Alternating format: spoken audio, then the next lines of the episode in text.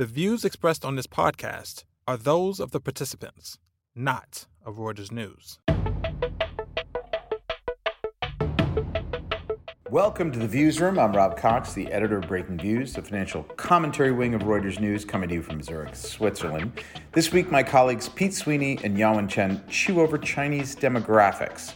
Once in a decade census data released on Tuesday showed the country's population of 1.4 billion people is barely growing, adding to fears that a shrinking workforce will hurt the economy. In turn, as Yawen and Pete discuss, this could make it harder for the Middle Kingdom to pay off its prodigious debt load, a chunk of which was spent rather wastefully on excess housing, infrastructure, and underfunded pensions. After that, I speak to Lisa Jucca in Milan and Neil Unmack in London about, well, what else? SPACs. This week saw the blank check party arriving in Europe, but with a little less froth. British investor and SPAC pioneer Ian Osborne and Goldman Sachs alumnus Claudio Costamagna are just two of the latest to import special purpose acquisition companies to the continent. Yet to win over investors, they are offering vehicles that link founders' rewards a little more closely to shareholder returns. That trend should probably catch on, says Lisa. Now give a listen. Hello, everyone. I'm Pete Sweeney. I'm here in Hong Kong chatting with Chen Yawen. And we're talking about a uh, what has become a very big matter of debate in China, um, specifically the recent release of the population data, a census that happens every 10 years. And it startled people on the downside, I think, but it was a subject of some debate before it was even produced. Um, it was the publication was delayed by quite a bit, which was unusual. And then there was a report in the Financial Times that said that it had the it sh- it was going to show that the population actually contracted in 2020 down from 2019. Yawen, what exactly is, did this report end up saying? Right. Um, so the FT report basically claimed that the population shrank for the first time in five decades. When the report came out, there was some initial criticism just because that was comparing to 2019 data, which is done on a sampling basis. I think it samples like 1% of the population. So it's not necessarily an apple to apple comparison, but, um, even so, I think there has been a lot of speculation um, by very you know well-known, well-known uh, researchers and population experts that China has been inflating population data for decades uh, misguiding policies. Um, so when the when the data finally came out after I think delaying for being delayed for weeks, it did grew I think by a very small amount from the 2019 number, um, and over 10 years it grew 5.4 percent. So that makes it makes the annual growth a very meager uh, 0.53 percent. And that really confirms this um, very worrying trend that China's population peak is coming earlier than expected. Yeah, and that, that seems to be a certainty. Uh, whatever happened between 2019 and 2020, we've seen, you know, the birth rate lowering and um, the, the, the marriage rate has started plummeting as well, you know, which we've talked about before. So so there's two things. Well, Beijing is aware of the, this this possible population squeeze, right? The the whole debate over the risk that China might, you know, as they say, grow grow old before it grows rich. You know, that you'll have a country with Japanese demographics and Mexican economics. Yeah, but I think that you know is, is what really like worries. Yeah, but I, I think for a long time that fear was like lurking in the background, and it, it just seems as a slow, like as, as being slowly played out instead of a sudden realization that this is gonna really hit us. In particular, I think in in light of COVID, there there is a lot more concern about economic growth, whether China is able to really recover quickly and maintain the advantages it has obtained by coming back to normal faster than other countries. Well, what are what are the problems that you see in terms of demographics economically? I mean, obviously there's this theory out there that countries having smaller families is good for countries trying to move for po- poverty that like large family sizes are were kind of a drag on, on growth and people moving up, you know, the value, the economic chain and also particularly bad for women and women's rights. Um, China took kind of an extreme approach to this and for a long time has limited women to having only one child. And if they have more than one, they get fined or in some cases have, um, abortions induced, induced. Um, but I mean, they did reverse that policy recently, you know, which I think, uh, well, not that recently. Actually, they started unwinding it 2013, if I'm right, and yeah. then moved even more aggressively in 2015. And yet that has not encouraged Chinese women to start having larger families. And, and now, I mean, it, it just feels like there's this kind of building up pressure, um, to like that the government was going to have to do something about this. And there's been some really wacky ideas out there about like how do we get, you know, Chinese families to to have more children. I mean, one one there was a suggestion that like somebody floated that like we should start taxing uh, taxing people who don't have kids and stuff like that. Yeah, um, um but I, I think increasingly in Beijing's policy circle, there is this realization that um, even if they relax birth control further, which they still is they're they're still holding out uh, from doing so. Yeah, it's just a two um, child policy now, right? Not just it's just one. Yeah, so they're still hesitant to to to have like a three child policy or something. But um, I think there's an uh, increasingly a consensus that even if they relax that birth control, if you look at what happened in developed countries, that is not enough to reverse a decline.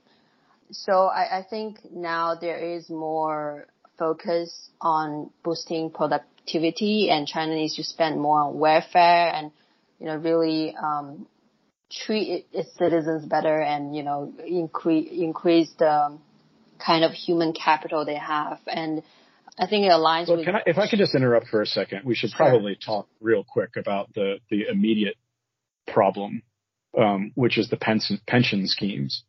Um, so there's there's been certain economic assumptions that you referred to earlier that are based on assumptions of population growth, and you know now they've got this premature aging cycle where where China is getting much older more quickly than expected.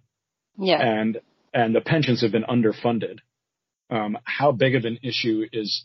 I mean, I think you you wrote that uh, what is it 2035? The national pension schemes in general are going to be cash are going to be run out of money? How, how yeah, much stress is this? Um, I, I think there there is a lot of stress there, especially now we're seeing from the latest census, people aged 60 years old and older are already making up of um, nearly 20% of the population. That's nearly doubling from a decade ago. So it, it really shows China is growing very fast. And it's also the, the pension problem is also in part due to a lot of companies didn't really uh, pay their pay their due like pay the pensions according to the law. I think they're shortchanging it. And also before China's privatization push, a lot of SOEs, uh, state-owned companies, they didn't really pay for the pensions, but they kind of after a few decades, they just like check the list and um, um, I think they work out some kind of agreement with the government to say, okay, your pensions will be taken care of. So that leaves the young generations um, a very heavy burden to pay for maybe one, two generations of older people who didn't really pay enough pensions. And all these policies are, I think, based on the assumption that, you know, China has a huge, um, very young population and it, it will just continue growing and they never really thought that this would become such a big problem so quickly. Now you looked at some of these um, places. I mean, there are China's a big country, and there's places where there's a, places that are getting older faster than others. Um, I mean, you looked at like uh, Weihai and some other cities where where they've already started to the population already started contracting. What what has happened there? Um, so in, in China's Rust Belt region, which is basically the northeast. I mean, which is already economically troubled without without the demographic issue to be clear to the listener. yes. Go ahead. Um, um, and Weihai is actually in Shandong province. It's it's it's not exactly part of the Rust, Rust Belt, and it's it's relatively well off actually because of its uh, trading ties with Japan and South Korea. But the country, the city has um, massively overbuilt their infrastructure and housing. And I think now over a third of the population is uh, 60 years old and older. So, so, so the year when their death rates exceeded their birth rates, um, it's it's quite. I'm not sure what's if, that's like directly a causal thing, but pop, uh, real estate sales by floor area plunged 40% that year and um, physical revenue just dropped 12%. So I think the longer term, all the cities are going to see a growing debt problem, and that will, I think that will really um, encourage further in outflows into other provinces. Yeah, because it's, it's, interesting. I mean, you can yeah. have, you can have, I mean, we've been talking about productivity increases and a lot of the people who are kind of warning that like we shouldn't overreact about this population data because, you know, as, as an investor, you know, what you, what you want is, is more wealthy people. And, you know, if, if, if China can continue to become more productive and move up the value chain, I mean, continue to produce college graduates more and more every year, um, and continue to urbanize, you know, it can kind of manage this this change in some ways. Um, you know, you just uh, you, you'll outgrow sort of the aging problem. But I mean, I think it's interesting what you're pointing to with real estate because, I mean, it is sort of unique to China in that like you've got these these older people who, I mean, a you've got massive investment in real estate, over investment, excess capacity. Already there's tons of empty apartments out there, and you have these old people who who their primary savings, you know, have been channeled into apartments, you know, and once they start selling, that's kind of a big problem, isn't it? Like in tandem, if they all offload because they need to, to pay for medical expenses or something, you per, kind of produce an economic crisis in, in the real estate sector. Do you think? Yeah, it's a ticking bomb, and um, I, I think I think the government's still trying to figure out how to how to make that a soft landing somehow, um, so that, that they're freezing. They're hoping to freeze the market, not to have too much of a price fluctuations. And I also want to add that, I mean, this structural change of, you know, having more like older people than young people will definitely dampen consum- like con- consumer spending as well. Just because, you know, young people definitely spend way more than older people too. Okay. Well, look, I mean, I, I guess we should wrap it up, but I mean, I, just the one thing to watch, I guess, is how the government approaches this. I mean, I think we're both hoping and I think a lot of Chinese women are hoping that, that the approach is, is something healthier than forcing them to have more children through through higher taxes or something ridiculous like that. Yeah, um, definitely. But we, will, I have my worries about this current regime. Anyways, thanks for chatting with me, Yawen. Um, thanks. We'll talk again soon. As predicted by Breakingviews at the beginning of the year, SPAC mania would flow to Europe. These are special purpose acquisition companies. Big, big boom in the US. We've now seen a few in Europe. Uh, Jean Pierre Mustier from UniCredit launched one. And this week, you wrote, Lisa Jucca, in Milan about Claudio Costamagna, the former Goldman Sachs executive, launching one along with Ian Osborne, who's been doing these for quite some time. But they're a little bit different from the American cousins. Explain. Yes, uh, indeed they are. I mean, at least these two that we have seen and that I have analyzed in my piece. Uh, Revo uh, is the one uh, launched by Claudio Costamagna and Hedosophia is the one launched by Ian Osborne. And both are trying to be kinder to investors. So as you will know, uh, SPACs are notorious for offering really big rewards to the founders or sponsors of the vehicle and, you know, not the same level of reward sometimes to the regular investors that join at IPO. But these two are, are, trying to share the burden a bit with, with the regular investors. So what we're seeing is that the founders are ready to sacrifice some of their potential upside to maybe lure in, you know, the, the, the shareholders, make the whole vehicles more interesting. I suppose they had to do that a bit given that there's been a, a, little bit of a slackening of demand. What do you think, Neil? I mean, how do you see this playing out? Yeah, I think that's that's definitely right. I mean, when you look at how much SPAC issuance there have been over the last the last two years, something like 200 billion um, in in the US um, and and a small amount in Europe, and so there's clearly a lot of capital out there sitting around waiting to do deals. Um, and and the question really today is if you you know if you're an investor in a SPAC, why invest in, in a new SPAC? Um, how do you know that the money is going to be spent spent wisely?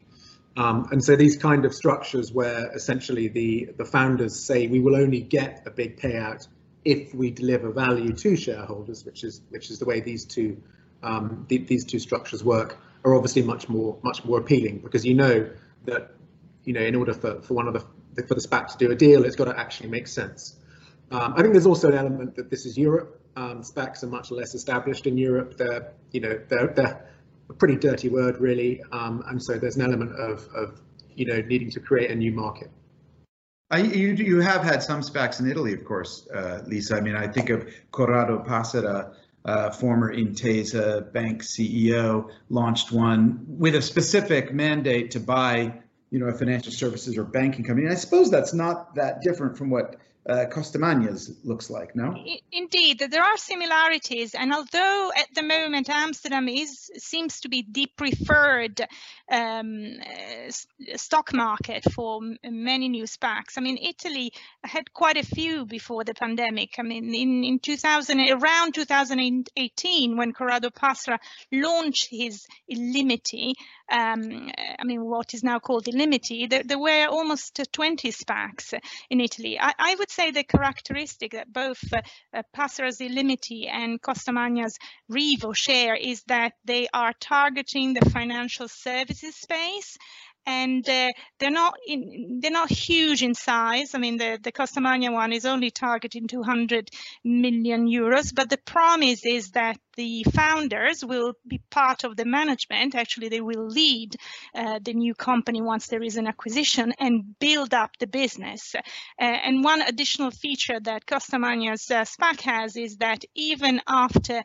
the conversion of some of the special shares, which is normally the point where the founders uh, potentially get a reward, there will be a lockup period of five years, again, giving investors, you know, the sense that there is a long-term commitment and it's not just a quick hit. All right, thank you both, Lisa in Milan and Neil in London. Let's keep an eye on SPACs. I think it might be one of those things we end up writing a lot about.